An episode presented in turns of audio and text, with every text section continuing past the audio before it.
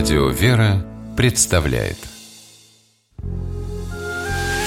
Семейные истории Стутте Ларсен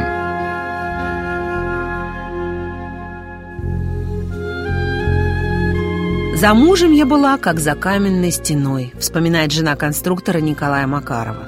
Надежда Яковлевна не жалеет ни об одном дне из 44 лет, прожитых с супругом. Ведь это была пусть нелегкая, но такая счастливая жизнь. В 1944 году Надежда училась на втором курсе Тульского механического института. Макаров окончил его перед самой войной, только диплом защитить не успел. И в 43-м вернулся в стены родного вуза. Там он и встретил любовь своей жизни, Наденьку.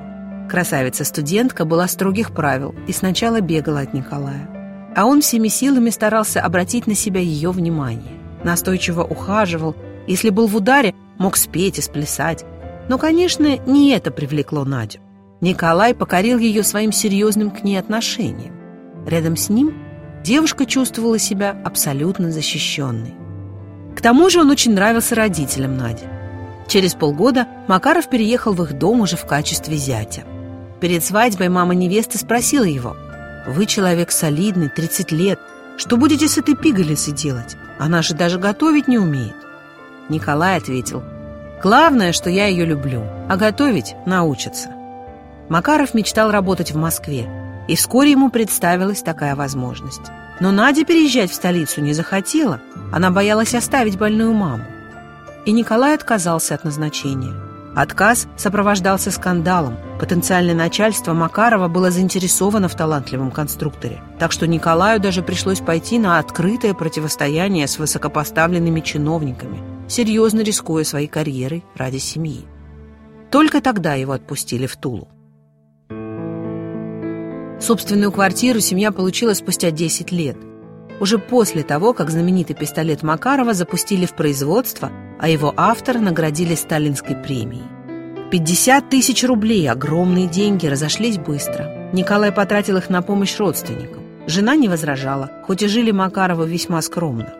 Николай Федорович даже одевался так, что незнакомые люди принимали его за плотника. А дома до получения премии не было даже запасного комплекта одеял и подушек для гостей. И хорошей мебели тоже не было. В 1974 году конструктор стал пенсионером. На этом настояли врачи.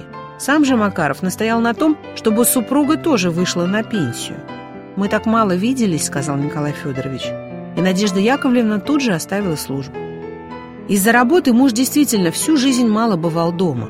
Только отпускные дни безраздельно принадлежали жене и сыну, которого в честь отца тоже назвали Николаем.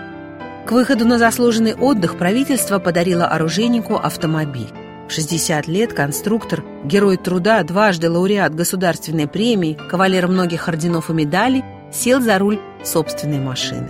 Номер его «Волги» знал каждый туляк.